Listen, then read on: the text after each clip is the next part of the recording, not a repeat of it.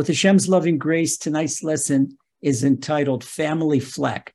Now, if you remember, our last lesson acquainted us with six types of abusers that we encounter outside the family unit. Now, there's so much verbal abuse within the family unit. That's what we're going to talk about tonight.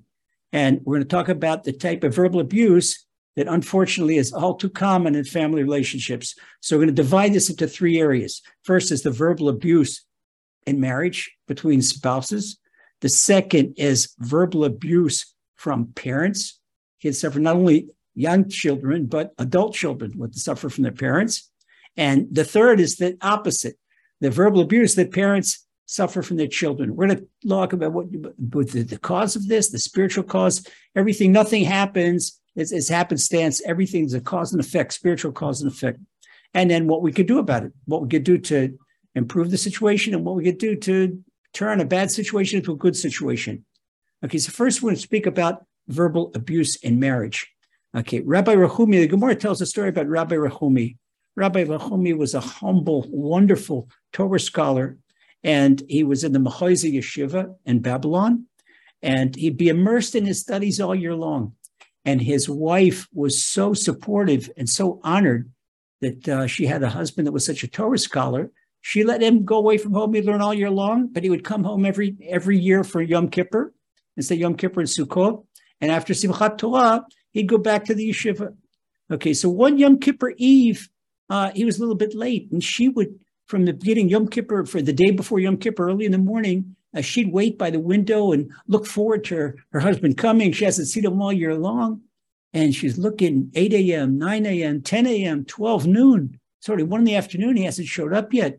Two in the afternoon, three in the afternoon. She was really getting worried. Four in the afternoon, five in the afternoon. Candlelighting time was six an hour before candlelighting time. And she had, she was so upset and so worried and anticipating. One little tear trickled down her eye. One little tear. Okay, this this guy's pay attention. This is the Gemara, it's not me. That you don't want to sadden your wife in any circumstance. Okay. So as soon as she pined so much for her husband, and she didn't want to cry, she didn't want to complain about him, but she shed a tear. And her one tear it made it all the way up to the heavenly throne. And it was decreed then and there that Rabbi Rahumi would be punished. So as he was, it was almost home, but he fell and he died right then. That right then was decreed. He fell, he died. That was it. And that was a tractate Ksuba 62b. You can see a story right out of the Gemara. Okay, so take a closer look at Rabbi Rahumi. We're talking about an impeccably righteous person someone that didn't do anything. Everything he did was was according to Torah, and, and he was so holy that he could he was capable. His prayers could revive a dead person. Still, it didn't help when it came to bringing sorrow to his wife. Hashem expected more from him at, at his spiritual level, and Hashem punished him. So the Gemara explains that since a woman is built on feelings, men are built on logic. Okay, and sometimes men say to wife, "What are you so upset about?" you don't understand that she's got strong antenna. She's got very strong feelings. She th- feels things that, that we don't necessarily feel. And she quickly feels sorrow and she readily sheds a tear. So therefore, the Gemara warns that a man should be completely cautious about the way he speaks to his wife. Now, at this point, a, a lot of guys, if I give this shoe, a lot of guys say protest. They say, wait, wait a second. Why doesn't Gemara exercise a, woman to caution, to be cautious in the way she speaks to her husband. She's got to respect her husband. And to, you know, this is discriminating. Uh, sorry, guys, there's no discrimination here.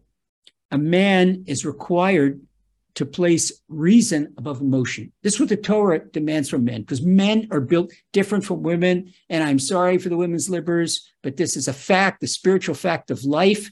And we get this from the manufacturer that created the neshama. The man's soul is built one way, a woman's soul is built another. They're not the same thing. And you can see man cannot bear children, and a, a man can't do a thing woman could do. Woman can't do things that a man could do. And Hashem made is different.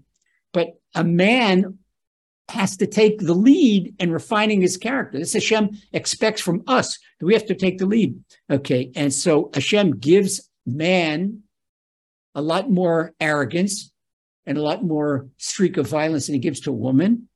And lack of patience, that logic, lack of patience, and then they don't have patience that a woman does. And so Hashem, what's he doing? Why is he giving us all this excess negative baggage? Because Hashem wants us to work on ourselves and to refine our character. Because by refining our character and working on ourselves, this gives a positive influence in the atmosphere of a home. You can walk into a home, pay attention. You can walk into a home, and before someone says a thing, you could feel, ah, there's peace in this house, or there's tension, person feels tense in someplace where you go suddenly get peace. And that's because of the atmosphere of the marriage, the atmosphere of the home. So outside the home, a man is warned. You can't, every time someone upsets him, he right away gets into a fist fight. He can't yell and he can't shake his fist at anybody upsets him or opposes him in any way. Imagine a guy at work, uh, every time somebody goes against his will, he goes around hitting people. He's not going to have a job. Okay, he'd be an outcast and everybody would avoid him. So if he can't yell and shake fists and threaten people on the outside, why does he have the liberty to do it at home? Ship says, No, young man, you do not have the liberty to do that at home. Just because you're married to that woman and just because you're physically stronger than she, you can't do it. So here, the Meiri, the Meiri is one of our medieval commentators on Talmud, and he commented, his commentary, famous commentary on all of Talmud. The Meiri says a person should never a person should always be careful never to shame his wife. Since her tears readily flow, she's readily upset. This when the Meiri was commenting on the story of Rabbi Rehumi that, that I told you in Gemara in Tractate Ksuba. Okay. And a, Meiri also warns somewhere when he talks in his elaboration and Tractate Bava Metzia, he says a man must be very careful of his wife's dignity, that he should do anything that's an affront to her dignity. And he gives a proof of that. He says, look, look what it says in Genesis chapter 12, verse 16. And Abram benefited in her sake. That by virtue, we learn from that passage in Torah that Abraham's uh, abundance, that was by virtue of Sarah, that by virtue was his wife. Okay. So a husband shouldn't think for a minute that raising his voice or making a hurtful comment is no big deal. It is a big deal. Because if a husband stops and thinks, what I tell guys, I say, listen, stop and think. Uh, your wife's a daughter of the Almighty, right? Okay, if your wife's a daughter of the Almighty, then who's your father in law? Oh, you're going to mess with the father in law like that? No, he doesn't want you insulting his daughter. Okay, so nobody in their right mind would incur the wrath of a father in law like the Almighty. Okay, so women, learn something about women and why all this. Sorry, guys, but here uh, it's one thing, one point in favor of uh, the, the, the, women's groups, but they don't know why. They, they, they're wrong. They're, they have maybe the right thing for the wrong reason, but women do have superior spiritual sensitivity. Women can feel a Hashem much more readily than a man can. That why is the man is required to do so many more mitzvahs than the women than a woman is. Okay, a woman she doesn't need tefillin. She doesn't need tzitzit. She doesn't need prayer three times a day to feel Hashem. She just talks to Hashem all day long. Every she's she's baby, she's serving, making food. She talks to Hashem all day long. And if, if she if she does open up a book of Psalms, it's maybe takes 90 seconds and she's got tears in her eyes. She's right away moved. A man, have you ever seen a man to, to get him to cry while he's praying? You got to hit him over the head with a sledgehammer. It takes, it takes a lot of work. Okay. So the Gemara teaches, it's not my words, it's words of the Gemara. The Gemara says women have superior intention than men. Tractate Nida 45b, that's where you find that said. When Abraham doubted his wife's judgment, okay, back to Abraham and Sarah, uh, we're talking about, you can read the whole thing in Genesis 21. I don't want to tell the whole story, but if we go back into the story, chapter 21 in Genesis, Abraham doubted his wife's judgment. So what does Hashem say to him? Hashem says to him, everything that Sarah says to you, hearken to her voice. Hashem says, Abraham, listen to everything she says to you. Well, Rashi tells us right there that Sarah had a greater power of prophecy than Abraham did. How do you like that? Abraham, our, our, our forefather, our first forefather, the first monotheist, the, the great, he destroyed, the, the, the, he's called the Ivris, the first Hebrew. But with all that, his wife had a greater power of prophecy than he did. Now, so where does this come from? See, women, they have heightened emotional sensitivity, and this equips them with greater intuition. Guys, have you ever seen you brought some kind of prospective business partner home for dinner? And you think the guy's a nice guy and plan on making a good business with him. And he leaves after dinner, and your wife says to him, You're not doing business with that guy. So, what do you mean? He's a good guy. No, no, no. So, what's wrong with him? I don't know, but you're not doing business with him. This is wait, this is Hashem talking through your wife. She's got these antennas, she's got the spiritual intuition, and she sees stuff that her husband doesn't see. And her husband would be silly not to listen to her, not to heed her voice. What Hashem said to Abraham, hearken to her voice. Okay, because she senses things. She senses things a man can't. Sometimes she gets up in the middle of the night to, for the baby. What's the matter? The baby's the, the baby's having trouble breathing. The baby's got stomach ache. Guys, he's fast asleep. He doesn't feel anything. She feels it. She feels it. She knows it. She, she's living. She's got that extra sensitivity, and for that extra sensitivity, a woman is capable of attaining a much higher spiritual level than a man can, unless a man really works hard. He's really got to work hard. He's got to have his head immersed in Torah and day and night. Now, two facts hold true to women's credit for posterity. Where they get that? This is a credit. Women, now hear this, they did not participate in the golden calf. The golden calf was only by men. Women did not participate. Number one. Number two, now hear this. Women did not participate in the sin of the spies. They didn't badmouth the land of Israel. They didn't say, no, we can't overcome the enemies. They didn't uh, have a, a, lack of a in Hashem. They listened to Moses. So the two biggest sins in Jewish history, the golden calf and the sin of the spies, women did not participate in those spies. Okay. So, so what, what, what happens? What happens when a, when a woman yells at her husband? Most time the husband yells at her back and it, violence just gets escalated. Wait a second. Let's look at, okay, guys, so your wife gives you some disparagement. Let's change your outlook. Okay. Now, upright women, they don't disparage their husbands. She's not looking to insult her husband. An upright woman, she respects her husband. She loves her husband.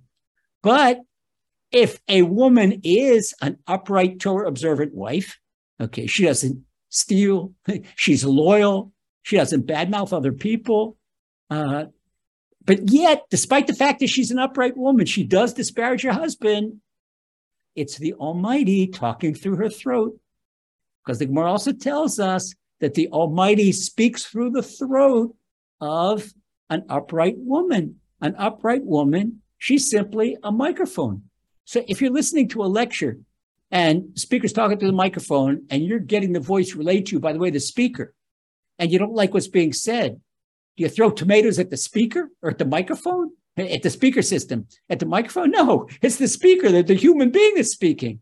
It's just when you, you a, man is upset at his wife for getting on his cage, he's uh it's like he's yelling at the microphone. He's angry at the microphone. Okay, but she's just reflecting Hashem's voice. So instead of answering her, uh, instead of arguing with her, instead of trying to to bully her, the husband should take what we call timeout for tshuva. Timeout for tshuva. We're going to take a timeout for penitence. Now we're going to do a little bit of self assessment. And it really works. It really works. Because if you think Lazer Brody hasn't come home, and sometimes that he is married to a very upright woman, like Reb said, you did, what you're looking at me, it's not me. I'm just the fuselage. She's the engine. And I've got a very strong engine under under the wings. That's my wife. I'll come home and get the book thrown at me out of clear blue. So wait a second, wait a second, hold it. Lazer, you did something wrong. I said to her, you did, you know, I forgot something. Uh, I'll be home in an hour. I said, leave the home, go take a walk. Okay, Hashem, where did I mess up? Where did I mess up? Oh, and I do self assessment until I find something that I messed up in the last 24 hours and repent for it and if I identify the problem, and if I do sincere penitence for the problem, I come home and she'll say, I'm so sorry the way I spoke to you. No, that's, that's fine. She'll, she'll be embarrassed. She'll be, because this King Solomon says this in Proverbs. He says, Bilsot Hashem dal When Hashem is pleased with a person's ways, even his adversaries will uh, recompense with him. That they'll, they'll make up with him.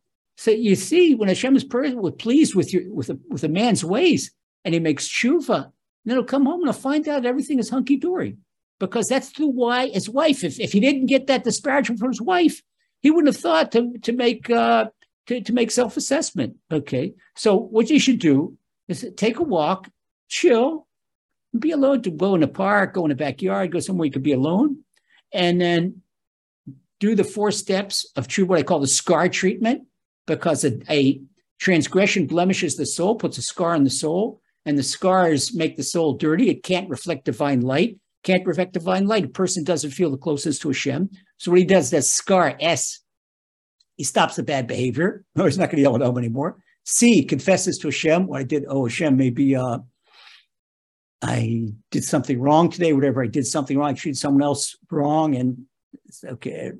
Whatever he does, whatever he find. A, he apologizes to Hashem, and R, he resolves to do better. When he does that, he does those four steps, and he rectifies, and it scars. It's it's spiritual plastic surgery. It takes the scar off the soul, and he comes home, and that's really what got the wife aggravated. She wants a husband with a clean soul. That makes him beautiful. Now that makes him handsome in her eyes. Okay, it's not because of a guy's uh, six pack abs or his 20 inch biceps. And no, or not because of his aftershave. It's because of his soul.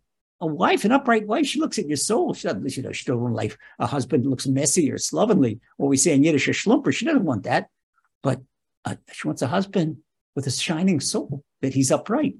Okay, so this is with Rabbi Nachman of Breslev, everything we learn now out of the Torah and the Gemara comes Rabbi Nachman, and Rabbi Nachman summarizes it in one of his books in Sefer Midas. He writes a chapter about arrogance. Sefer Midas is the, the book of uh, book of character traits. He says, if a person is arrogant, his wife will disparage him.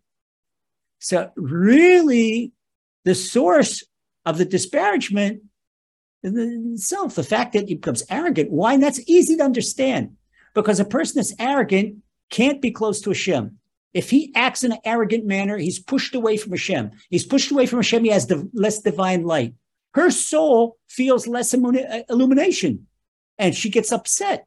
So why? She doesn't know. A lot of times a wife doesn't know how to explain what's bothering her. She'll nitpick at something. And a husband, he doesn't look at the source. He looks at, oh, you didn't pick up your socks. So they didn't pick up the socks. You call me all kinds of, of bad names and this and that. No, she's just looking for something, but she doesn't know. Her soul is telling her. Her soul is, is lighting these caution red lights and yellow lights and buzzers and bells, and and she feels this in her soul and her brain, but she doesn't know what's really bothering her. So she tries to put some kind of label on it.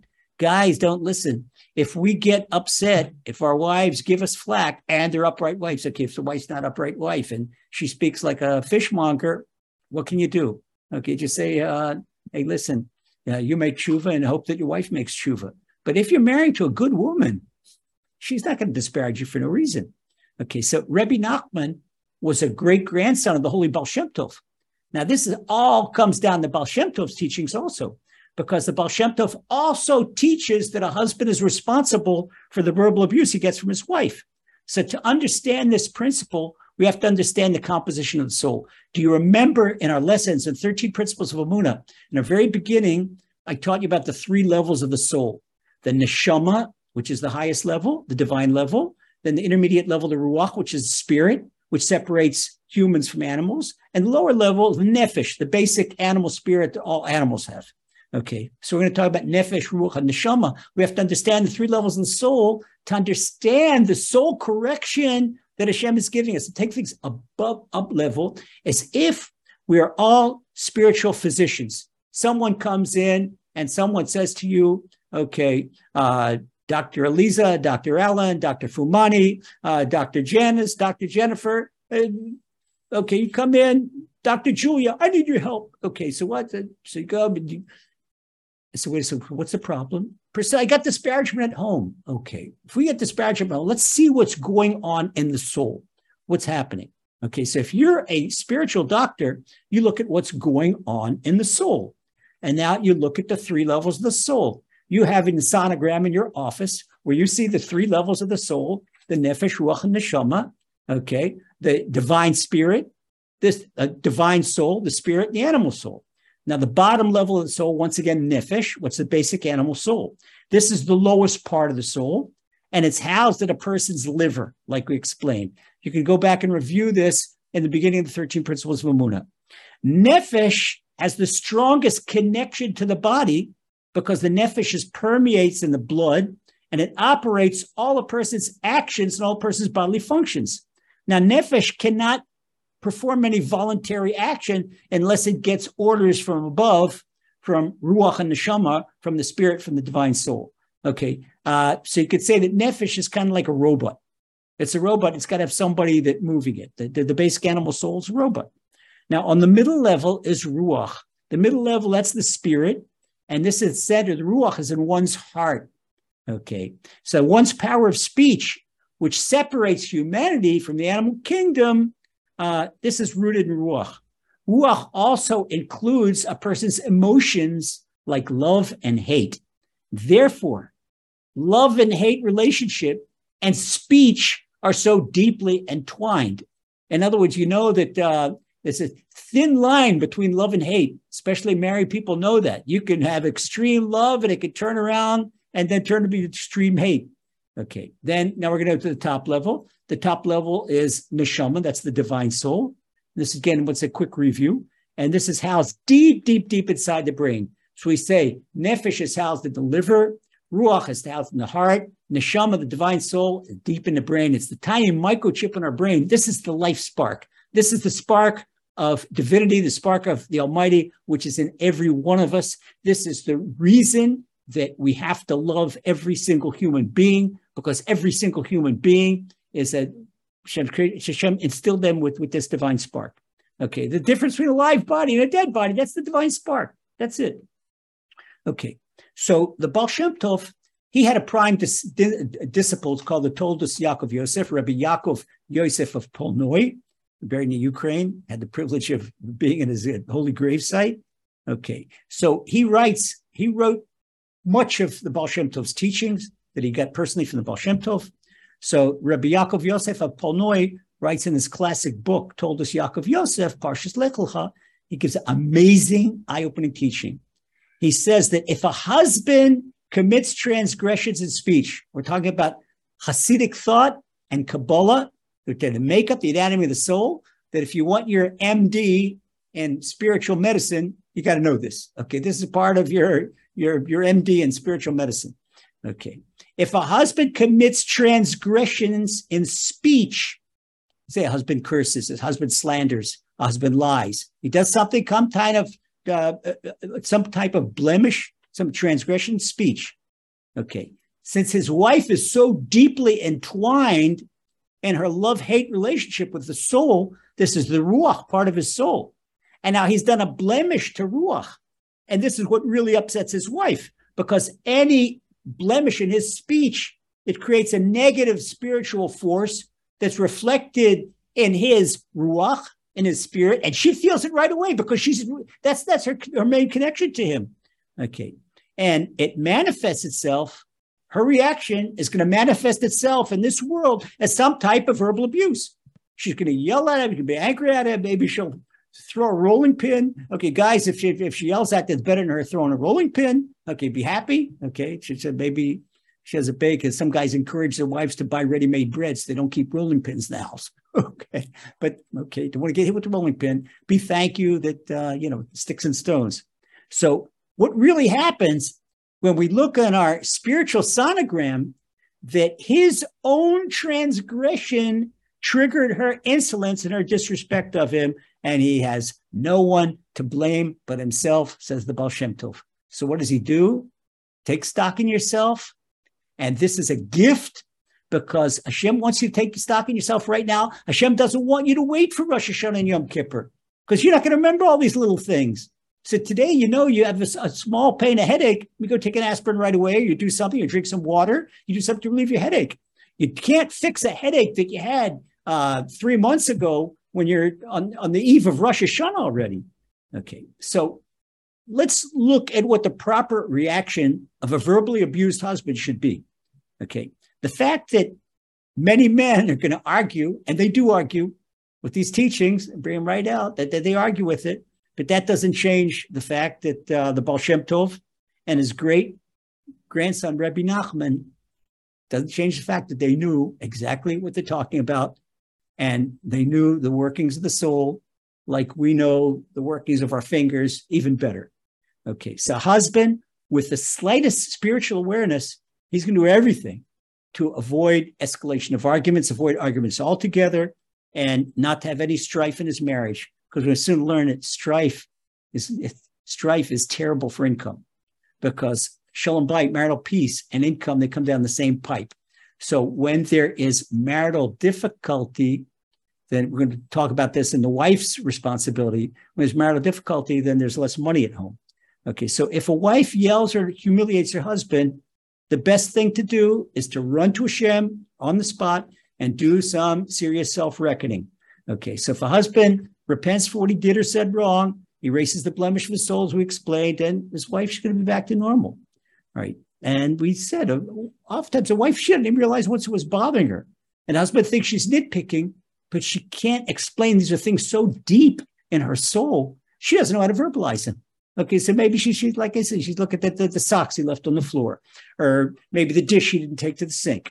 Okay, so fortunate is the husband, happy is husband that realizes his wife's harsh and hurtful speech is simply a divine catalytic agent to induce self evaluation and shuva. So this husband, husband like that, he's got spiritual awareness. He's going to have a peaceful home no matter what.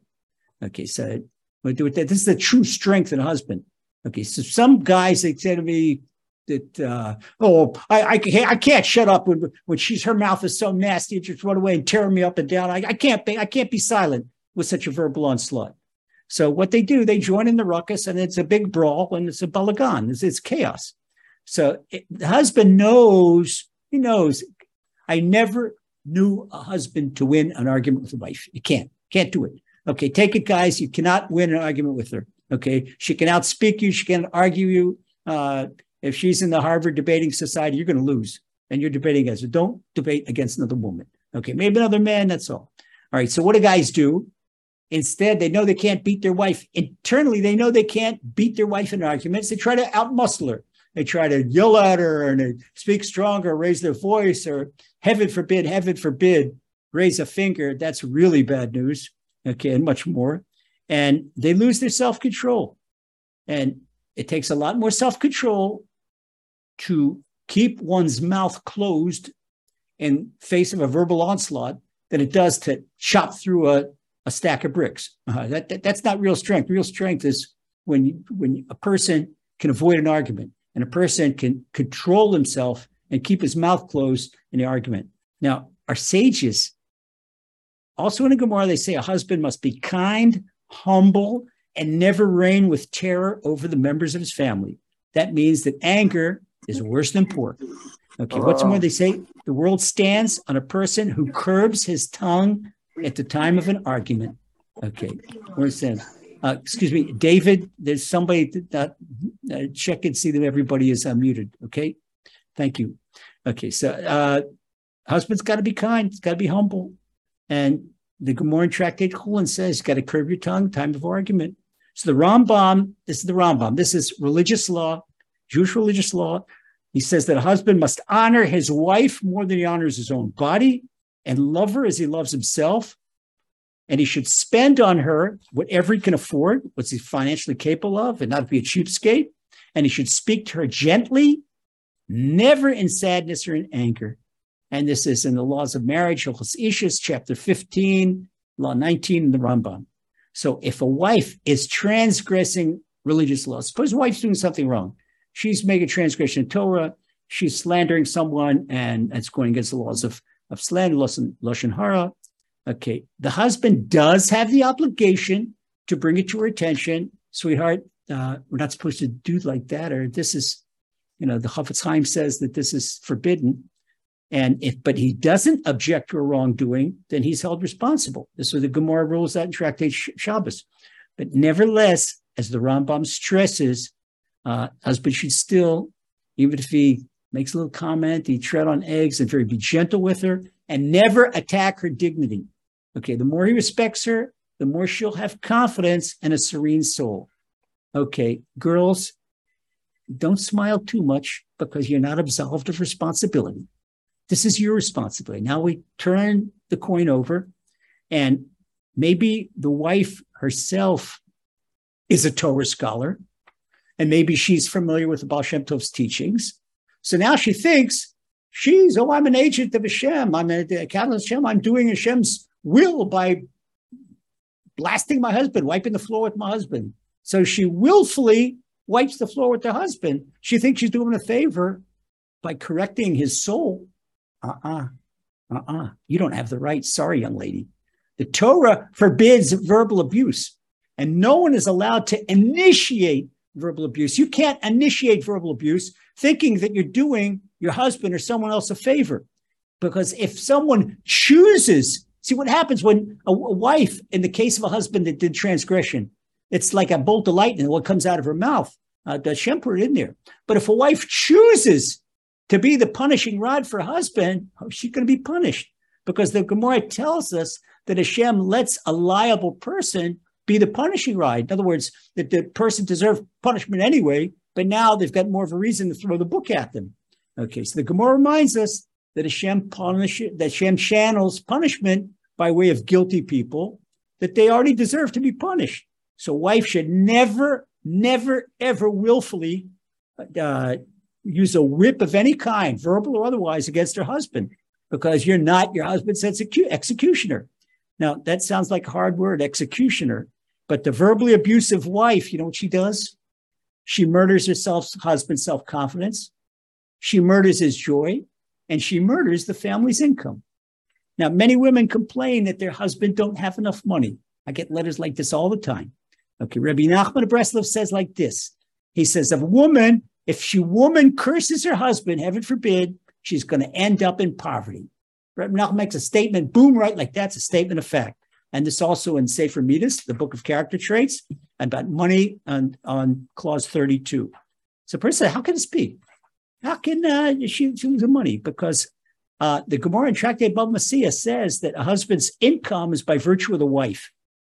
But even though it's by virtue of the wife, he's the spiritual conduit that the divine influence flows through. And so it's like a keeping that pipe clean is, is like a flow of fresh water.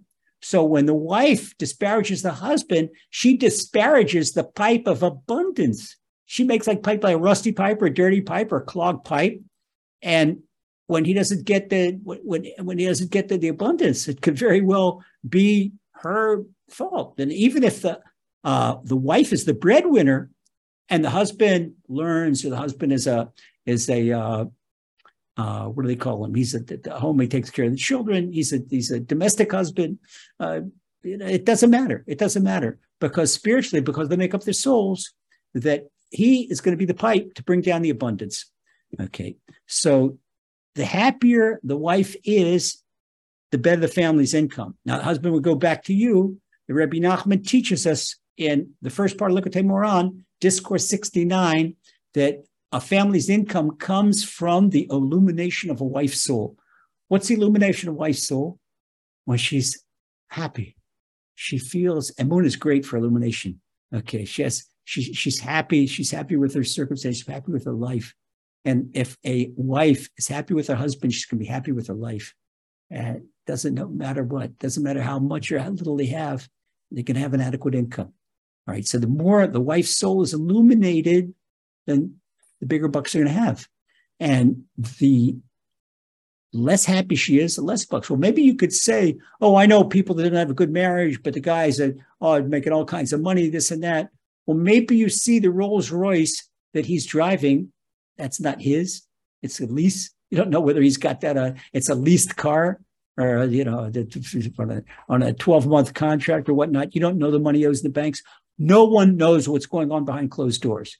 But categorically, for a family to have a no debt income and an adequate income, then husband and wife together have to pull together and keep the house free of spiritual garbage. Just like you don't want physical garbage on your kitchen floor, you don't want spiritual garbage in your living floor and your domain, and have a home of peace. And a home of peace is going to be a home where there's abundance, abundance. Okay. There's a lot more to say on that, but we go on to a second part, verbal abuse from parents.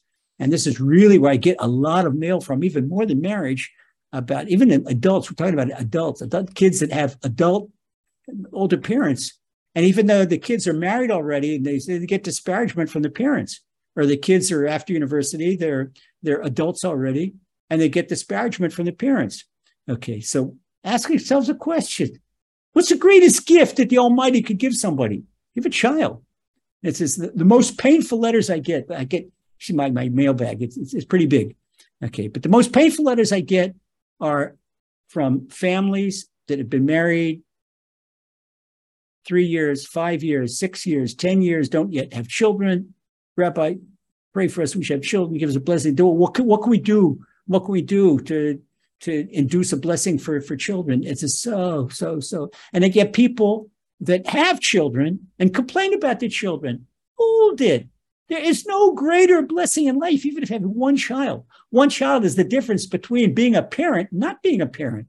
Okay, after that, you have 20 children, that's fine. Okay, there's, there's a family here in Kfar Chabad, they've got 22 children. Okay, this is uh, uh, from the Lubavitcher Rebbe's family, also called Schneerson. 22 kids. Okay, they have their. I was in their home, and their dining room table looks like a military barracks. They have they cook with these great big pots and a really long table. Okay, but it, it says a blessing. Children are blessing.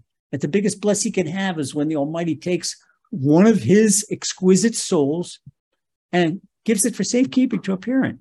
So you ask yourselves, there's the greatest gift that the Almighty can give anybody. And so why do people abuse it? Why do people abuse their children? Well, there's five major reasons why parents are verbally abusive. The first, the parents grew up themselves in abusive homes, and in their efforts to cope and survive, they become verbally abusive themselves. The second reason that the parents have low self-esteem and, and they seek to build themselves up by stepping on their kids. They know they feel like little people outside the home, but they feel at home they could trample their kids, and and they could do. They, they, this makes them feel better because they feel themselves lousy. People that are abusive often, nine times out of ten, have very low self esteem. Three, the parents never learned how to educate according to Torah, and they never learned the seriousness of the Torah's prohibition on verbal abuse. Now, children are human beings. And children have the right to protection of Torah, just like a stranger to Torah. People that say, the kids are not yours. You can't do with the kids what you want. It's safekeeping. They, they belong to the Almighty. They don't belong to you. Okay. So for parents that when they're concerned about their own prestige, more than they're concerned about their children. Okay. They have expectations that their children cannot fill. Suppose the father was a frustrated football player. He never made on the football team. So he wants his son to be a football player. Son wants to play the violin. He don't want to play football. He wants to play the violin. Okay, so no, the father wants it. He's got to play on Manchester United or he's got to be on Real Madrid. Son wants to be on uh, the Madrid Philharmonic. He don't want to play for Real Madrid. Okay, so, so now he's going son's going to be frustrated twice. He's never going to be the football player that his father wants, and then he's never he's not going to pursue his music career that he wants. But the father, he doesn't care about the happiness of the son. He's worried about his own, his own esteem and his own that. And he wants to have a son who's a professional football player. And it's all the time yelling the son, all the time abusing the son. So when the children fail to attain this parent's goal, not their own, this parent's goal, the parents, they're frustrated and they voice their frustration by verbally abusing the child.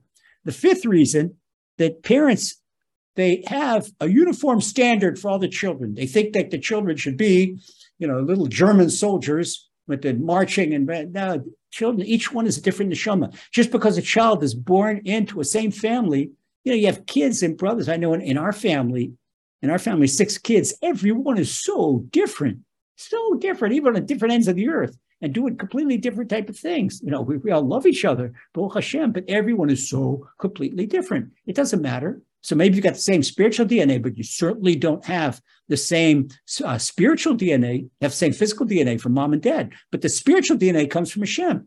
And we all come here for our own soul correction. We all have our own mission on earth to do. So parents, you can't expect to have a, a, a same thing. This, that, okay, kids, all my kids, they should have maintain a 90 average at school. Well, wait a second, maybe uh, maybe little Johnny has only got a 75 average in school. But Johnny's much more kind and considerate than his brothers and sisters are. And maybe Johnny's uh, so much better. He's a he's a fantastic artist. and maybe he's got, got all types of other qualities than other kids. You don't put Johnny on the same on the same uh, level that, that Mary and Susie are. Okay, Mary and Susie are good little girls. They come home with 95s on their tests, and Johnny comes home with 75s. Parents yell at him. They said, no, wait a second. Okay. So instead of looking at the 25 points he got off, look at the 70.5 uh, points he got right. But his parents, why they look at the bad points of their kids instead of looking at the good points? Oh, you got an 80 on the test. You got 80% of the questions answered right. No, you got 20% of the answer wrong. Okay, sir, how would you like if your boss evaluated like that? Your boss comes with criticism. And you say, but I made all these great sales. No, but you missed this sale and you missed that sale. Oh, you talk about the two sales I missed. What about the eight great sales I made? Sir, you just did that to your son last night when he came home with the report card.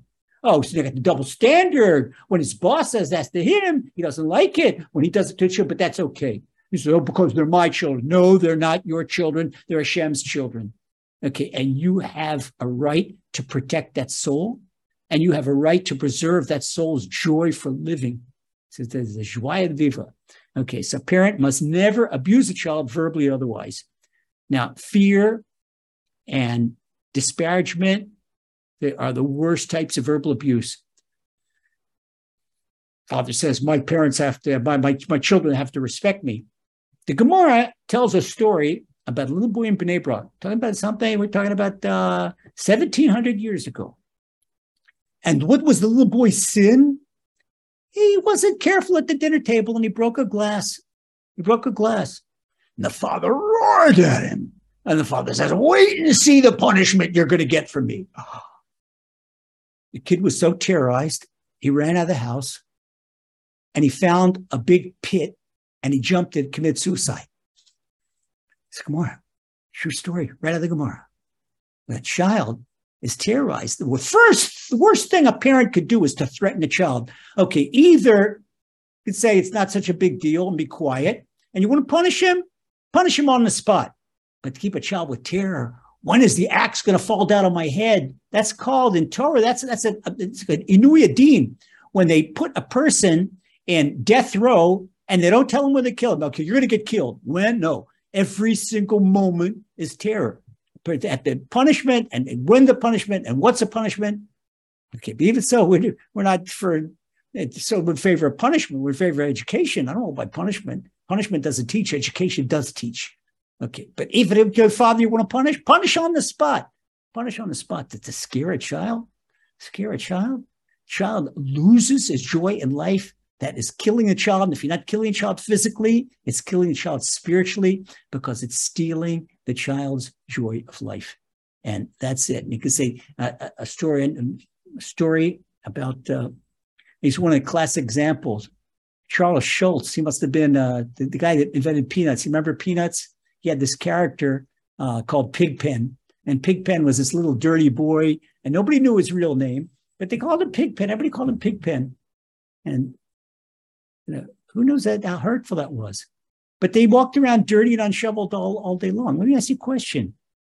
If a kid gets a label by this way, this is another express example. Last week, I told you that the Gemara cannot possibly list all the different types of verbal abuse, but it does say a nickname is forbidden. If that child's name is David and a parent calls him Pigpen or in Yiddish Schlumper, you said before, okay, if you call a kid a Schlumper, and the, kid means dirty and disheveled. Call him a schlumper, call him pigpen enough times, he's going to believe that he's a pigpen. Don't expect him to take his clothes to the laundry basket. Don't expect him to fold his clothes. Don't expect him to hang up his clothes. And you can't expect his bedroom to be a mess and to have the, you know, the dirty I, stuffs of bits and pieces of, of, of, of, old food, of old chocolate wrappers, and, and all kinds of scraps of food from, from three weeks ago because they're, disappearing. Put label, put a negative label on a child, negative label on a child. It's terrible. You know, terrible horror stories about children that uh, they, they could go one by just, but don't call to it, it's forbidden in Torah, and because it leaves a child with the worst emotional scars, really worse emotional scars. Okay, so we can't expect little David to be nice and neat and clean uh, if his parents call him Pigpen. And sometimes, I know one story, real painful story, real painful story. guy that served with me in my army unit. And people that didn't know this guy, oh, he's so dear, he's so courageous. And inside, you know, we know the guy made dumb chances. He did. He he gambled. He took big gambles. He did dangerous stuff. But uh, Shem helped him, and and he succeeded. But it's things that you don't do, take unnecessary chances. And once in a late midnight, if you, your brother's in arms, you really get close. And once he revealed to me that when he was 10 years old, these two 12 year old bullies beat him up. And he came home, he was crying, 10 year old crying. Two, two, two guys older than him, bigger than him, they beat him up. And the father said, Did you fight back? And he says, they, One held me and the other beat me. I couldn't fight back. They're bigger than me. Father, you didn't fight back. You're a coward. Wow.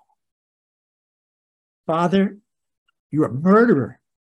You almost murdered that kid. This, this, this, this child had a death wish. He figured this. Listen, if I get killed on a mission, I'm a hero. Okay. So I'm a hero and nobody can say I'm a coward. All right. Because I'm in a combat unit. My father was in a combat unit like this. And if I don't get killed and I take this really big chance and I, I, I get, get the mission done, I'm a hero. So I'm a, it's a win-win situation.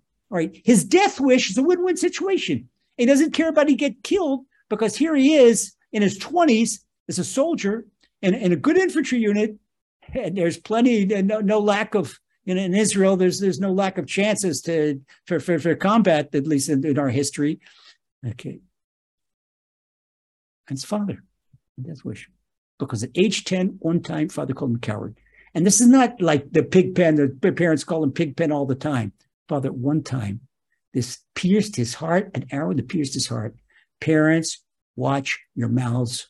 Watch your mouth. A mouth is a word, a mouth is a bullet, and a bullet you don't know where it can hit right in the heart, and it can murder a child's soul and bring him to a point of such extreme behavior. I'll give you another story. Another story. A young lady that was sent to me for counseling, and her parents complained that uh, she was off the track of observing Judaism, and this and that. And, uh, father came home from work and saw the girl in a little too much makeup that their group, oh, the girls that grow up in their group, are, are allowed to have. And he said, Get the makeup. And they said, Get the makeup off. And then he said, Excuse the expression. He called her a slut. Oh, are you calling an observant girl learns a Bais Yaakov? You call it S L U T? That's it. It did the same thing that it did the guy that was 10 years old. This was the young lady was 17. Well, after he said that, okay, if my father calls me that, I'm going to learn exactly what it's all about and I'm going to have a good time. And then it was party time. This let all the horses out of the, out of the barn. And all this, they're all running free. Okay. Father, you're a murderer. You're a murderer. Hold it. Why not sit down with your daughter and say, sweetheart, do you believe in Hashem? Yes, no. Okay, yes or no. If you do, then let's open up 13 principles of Emuna. Let's open up three words of Emuna. Let's open up divine direction. Hashem is with us every month. Do you believe? You know, to get across the street, you have to have Hashem with us. Uh, do you know what happens to the divine presence when there's something unsightly? And explain to it. Explain to it kindness, kindness. I'll tell you something. There's a the Melitzer Rebbe, my Rebbe, he is a great grandson of the Baal Shem Tov. And there's a Hasidic custom that they never kiss and hug their daughters. Never kiss and hug their daughters. But the way he speaks to his daughters, the daughters have such love and reverence for their father. I see this unbelievable. And their fathers, you know, the daughters all get, the daughters don't respect because it's the way if a parent the love and respect you give your child, this is what you're going to get back. And for a man, and this a man himself, man himself from a, a, a Hasidic family, a Hasidic background, to use such a word against his own daughter? Okay, how would you like if Hashem used that? Okay, how about if uh, every time, sir, you look at a woman other than your wife, Hashem called you a uh, I don't want to say but but Hashem called you an equivalent word that you called your daughter, you wouldn't like that. And if Hashem judged you like that, you wouldn't like that. So you have a double standard, a different standard for yourself, a different standard for your children. That is not education. And I'll tell you one thing kids have fantastic radar for hypocrisy. The moment there is not the same standard, the moment there's a double standard, they're not going to listen to parents. Because if you don't live it, you can't give it. The way to educate our kids is by personal example. And that's it. So that is, uh, when we tell the, the verbally abused child, the verbally abused, if you know of a verbally abused child and the child is underage, which means under the age of bar mitzvah, bat mitzvah, uh, the best thing you could do is to get a hold of the parents' spiritual guide, the parents' rabbi, the parents, whatever, and say maybe you could talk to the parents about that. There's something, this is something critical and it's saving a life. And if the rabbi or the spiritual guide has got his heads up, then he'll find a way to speak to that. And if the child is an adult, then to understand, I know one thing for, for an adult that uh, the Torah says, what is the Torah? The Torah requires me to, to honor my parents. Okay, you're required to honor your parents, yes. And you can't answer your parents. You can't, even if they yell at you. Even that the, the Gemara says that even if uh, a parent takes our wallet with all our money in it and throws it in the ocean, we can't say anything bad to the parent. Okay, but if the parent is chronically verbally abusive, to, to honor our parents, we don't have to be masochists. So the way a person can exercise honor parents is to pray for the parents, pray for the parents, and you don't have to expose yourself to a verbally abusive individual, even if it's a parent. Okay, but then they don't take this as a blanket license to cut off. You have to ask your own rabbi, your own spiritual guide with your own particular circumstance. But this is just in, in general. Okay, that's as far as that. All right, so uh, why does this happen? Okay, now we're talking about verbal abuse from one's children. We talked about verbal abuse from one's wife that comes from ruach. Verbal abuse from one's children. What happens when your children are insolent and your children are very cheeky with you and the children don't speak to you properly? Back to the Baal Shem Tov's teachings, the Baal Shem Tov tells us that conception begins in the brain because the seed, the source of the seed comes from the brain. That's why the, the seed has also, we mentioned physical DNA and it has spiritual DNA. The spiritual DNA in the seed, okay, it comes from Hashem, but that's by way, by way of the soul of the parent. This is affected. We're warned very, very carefully, very stiffly. You know, people look at uh, they say, you know, sex, and it gives a connotation of sex. In Torah, Torah observance, no sex. It's procreation, it's marital gratification, and it's a very holy thing. And when the divine union, divine union, the, the conjugal union is something very, very holy. And a person should treat the wife, the wife, the husband in the highest respect the highest holiness and just pure love. That they shouldn't be together if there's not pure love between them. When they do things uh, behind closed doors, the way the Torah says, they, they keep it not lewd and in, very proper fashion. They bring a high neshama. But sometimes a guy, let's see, he's been looking at the wrong things and he's been looking at the wrong media and been reading the wrong magazines. And he's got these lewd pictures in his brain and he's fantasizing that he's with his wife with someone else. Wow. It's going to bring, this is such a blemish on neshama. This is going to influence the child. And same thing with the wife. If your husband is maybe a little bit overweight, a little punchy, and she's been, you know, looking at these bodybuilders or whatever, and she's fantasizing in her mind, ooh, bad neshama. And then they grow up, and the kid is going to have a terrible disposition and very insolent, very cheeky. They're going to yell at the kids. Mom and dad, it's your fault. It's your fault because it's your blemish of your divine soul that brought down this blemished soul. Okay, so really, mom and dad, this, this is, they created their own problem. And this is teaching about Shem Tov. Also, the Arizal talks about this, the Holy Ari, Rabbi Yisrael Ashkenazi. And the for example, it's a Torah. People think, oh, this is prudish, guarding the eyes. The Torah and uh, Numbers chapter 15, verse 39 says, Lo tatul, you can guard your eyes. Eh, guard your eyes. But look at that one. Ooh, mister, if you look at another woman and you take that vision when you're together with your wife, you are in big trouble. You are in big trouble. If you can't clean out your brain and clean out your eyes, it's better to tell your wife that you're you're tired or something and you know delay it till the next day. But the image of a woman other than your wife in your brain, it's terrible. Because in transgression, there's three levels of transgression. There's transgression deed, which corresponds to the nefesh. There's transgressions in speech that corresponds in ruach. And there's transgressions in thought, which called about the nefesh. Well, guy says, well, I didn't do anything wrong. I didn't touch her. But the fact that you've got her in your brain, that is like adultery in your neshama, in your divine soul.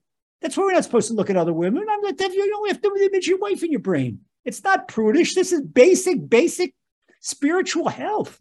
Again, if you're a spiritual doctor and you take a person, person's got all kinds of problems and all kinds of difficulties.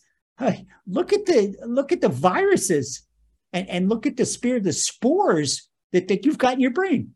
It's, it's just like viruses and spores and bacteria and clean it out. How do you clean it out? Clean out with tshuva. And these are things when the, bad kids, the, the bad kids, there's no such thing as bad kids. There's bad parents. They're bad parents. And it all begins way before the kids are born. And child education begins nine months before the children are born. Okay. So even if a parent does harbor some kind of forbidden thoughts, and guys will say, What am I supposed to do now? What am I supposed to do now? Okay, I didn't know all the stuff back then. So what happens? Okay. Tshuva, penitence, it purifies the soul. Now, one thing when you have this is we're talking spiritually, the spiritual waves in a family, the vibes, the atmosphere, when a parent does tshuva, a parent makes penitence, this has a quantum effect on the children. So even if the child speaks in an unsightly manner, if the mom and dad never use epithets, mom and dad never use four letter words, mom and dad always speak upright. That's the atmosphere in the home. And a kid will learn that, that uh, hey, this is not the way we speak in our household. And say, mom and dad are allowed to say with a smile on their face, yes, Danny, Susie, this is not the way we speak in our household. Not yell, that's it. Once, twice, they're not going to speak like that anymore. They're not going to speak like that because if we're the, what does the Gemara say? That the deeds of parents are stepping stones for the child, for the children. Okay, so that's the one thing that can't say that somebody that doesn't say categorically, it's not categorically the parents are at fault, because now we have a different cause that cause insolence, even in great homes with great parents. Okay, so you're not necessarily, it's not 100%, let's say 50%. At least 50% is problems out in the street. That's bad news. When a person's children are in the street and not at home, then the outside influences have a profound influence on a child's behavior. And depends, we say, check out the kids' friends, who their peers are. Uh, because in this age, Gemara says it, this is the age of Mashiach's arrival. We're expecting Mashiach any moment. And therefore, uh, heresy and insolence are doing everything to declare war against holiness. So the more a child is exposed to street values, and what are the street values? That's the values of the media. That's the values of TikTok. That's the values of uh, uh, social social media, Instagram. You don't want your kids learning character traits from TikTok and Instagram. Think that all kinds of lewd stuff there. And the more they influenced by TikTok and Instagram, and not by Abaye and Rava, the Chofetz Chaim and Sarah Schenirer, then the more they're going to be heretical and insolent. It's a, uh, so our, far, our, our sages were really farsighted. They saw deep in the future. And they said, listen to this, what they say, the sign of messianic days. This is the Gemara tractate Sota 49. A son insults a father, a daughter rises against her mother, a daughter in law against her mother in law. A person's enemies are the members of his family. This is a sign of the days of Mashiach. Elijah the prophet, Eliyahu Navi says in the Midrash of Eliyahu Navi, Tanah de Eliyahu, he says that in the generation when the son of David shall come, lads disparage elders. Okay, so it's a sign of Mashiach. So in order to combat the influence of the street, uh, parent and the home has to be immersed in Torah and in charitable deeds because a parent that fails to teach kids loving kindness, good deeds, upright the, the Torah values, uh, is going to have a problem. It's going to yield to the street. If the street is stronger than the home, then they'll yield to the street. Now, the best way to educate, once again, to educate children is for us to educate ourselves, to strengthen ourselves in Torah and in charitable deeds.